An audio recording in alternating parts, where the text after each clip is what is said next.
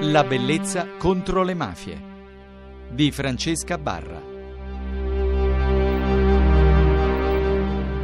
La bellezza contro le mafie questa notte presentiamo un libro Mafia Milano 60 anni di affari e delitti di Portanova Rossi e Stefanoni con introduzione di Nando della Chiesa e io ne parlo con uno degli autori, il giornalista Mario Portanova che adesso ci farà capire dove sia la verità. Ciao Mario. Ciao. Ciao.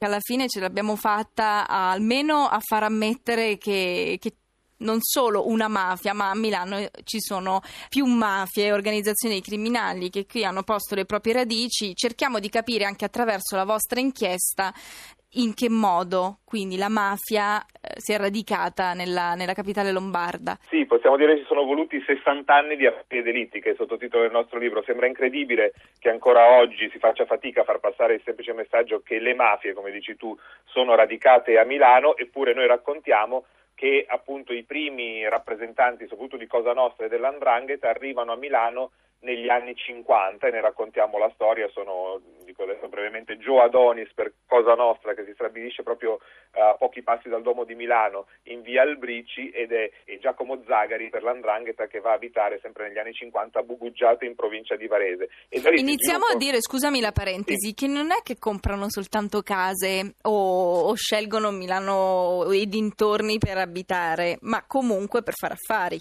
Assolutamente sì, no, loro sono, sono, pienamente, eh, sono uomini, boss pienamente attivi eh, nelle loro organizzazioni quando scelgono di stare a Milano e Cosa Nostra comincia soprattutto con le estorsioni, il traffico di preziosi, comincia addirittura negli anni 50 già il traffico di droga, Joe Adonis è un personaggio perfettamente inserito nel, in Cosa Nostra italo-americana, tant'è che è stato espulso dagli Stati Uniti e Giacomo Zagari comincia a mettere in piedi un sistema criminale, teniamo conto che ovviamente né Cosa Nostra né meno l'Andrangheta sono quelle che conosciamo oggi negli anni 50, per cui cominciano con piccoli reati, le rapine, furti, però cominciano a creare un contesto criminale che poi col soggiorno obbligato e l'immigrazione si consolida negli anni. Il vostro libro è una seconda edizione, questo dimostra che comunque ancora di carne sul fuoco da mettere ce n'è stata.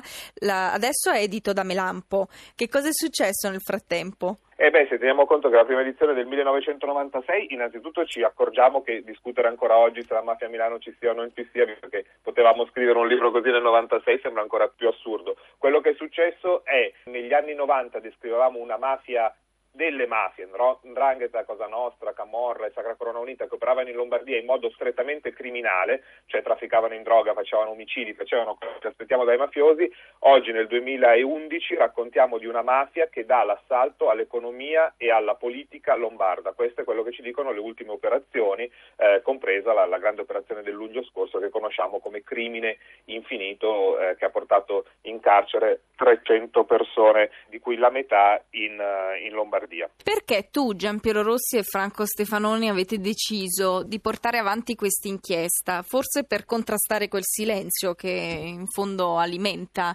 l'espansione della mafia? Cioè che cosa vi ha spinto a decidere di concentrarvi su, su questa zona? Proprio questo. Allora, in generale la mafia è un problema sottovalutato in Italia, nel senso che rispetto al peso che ha, il peso che ha sulla vita di tante persone, al peso economico continua ad avere, se ne parla anche rispetto alla politica, se ne parla pochissimo e, e altri problemi sono invece sopravvalutati, si discute e ci si scanna politicamente fino allo stremo, invece di mafia si parla poco. Qui in Lombardia ancora di meno. La spinta per scrivere la prima edizione del 96 fu che eh, soprattutto Giampiero, che lavorava all'Unità all'epoca, aveva un archivio, una cartelletta con tanti ritagli che parlavano di storie di mafia a Milano e nessuno aveva mai pensato di mettere tutte insieme per vedere se erano episodi separati o se c'era un sistema mafioso a Milano e questa è stata la molla. Abbiamo visto che passati 15 anni l'argomento continuava a essere sottovalutato, però nel contempo le nuove operazioni come quella che ho citato prima portavano nuovi elementi per dire che non solo la mafia continuava a esserci, ma diventava più forte e faceva quel salto di qualità che dicevo prima, da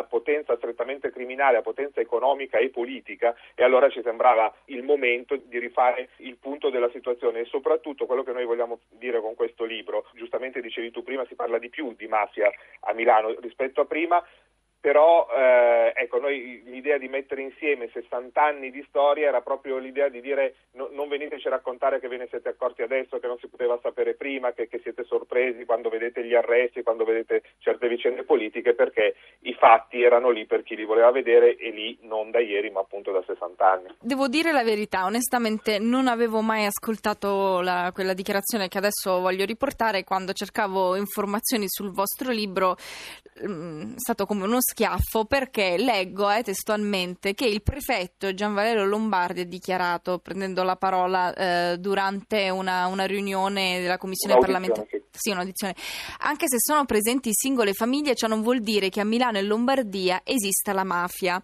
Credevo e speravo che comunque anche dopo il, le dichiarazioni del ministro Maroni si fosse andato avanti.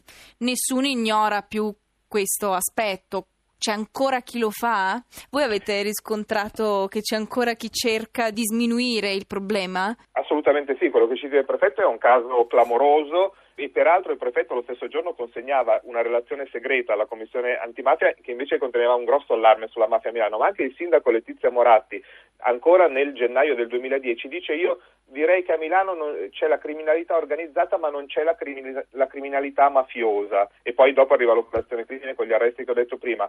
E, e la parola mafia per molti è ancora un tabù. È, è un tabù perché si fa fatica nella capitale economica del paese, nella ricca Lombardia ad ammettere di avere un, è come una malattia di cui ci si vergogna. Questo è il Oppure, livello minimo. scusami eh, se ti interrompo no, però ragioniamo insieme eh, cerco io sempre un controaltare. Oppure questo può anche succedere perché per non creare allarmismi eccessivi e per continuare a lavorare anche, far lavorare le forze dell'ordine e anche gli inquirenti in pace, probabilmente lo si fa per non creare appunto questa polvere che si, si alza continuamente, che spaventa, può spaventare chi vuole investire, chi vuole continuare a fare affari a Milano e magari si teme che invece questi possano essere contrastati o non lo so, provo a cercare una spiegazione positiva a questo silenzio assenso? Quando hai a che fare con la mafia questa strategia ottiene, se uno la vuole usare, ottiene l'effetto totalmente eh, ecco, opposto, certo, eh sì, immagino anche di sì. Che proprio il silenzio ha permesso questa crescita, perché come sì. spiegano i, tutti gli investigatori, da Falcone a Caselli, spiegano, spiegavano, ahimè, eh, la differenza tra la mafia e le altre eh, criminalità è che la mafia entra nel tessuto sociale, entra nel tessuto politico, si mescola con la società, non si può demandare la lotta alla mafia solo ai carabinieri, ai poliziotti, ai magistrati, loro potranno tirare fuori qualche pesce dallo stagno, ma lo stagno è quello dove viviamo noi, per cui per la mafia, secondo me, ma non solo secondo me, bisogna fare esattamente il contrario, bisogna parlarne, bisogna che, che siano le categorie professionali a parlarne, i partiti politici, eccetera, eccetera. Quindi se no, il silenzio va sempre a favore delle mafie e tra l'altro ci sono ormai fenomeni di omertà e, e, di collusione preoccupante anche in Lombardia che noi nel libro raccontiamo, qui che vengano fuori queste cose. Bene, allora io ti ringrazio per, questa, questo incontro che spero poi segua anche successivamente in altre puntate.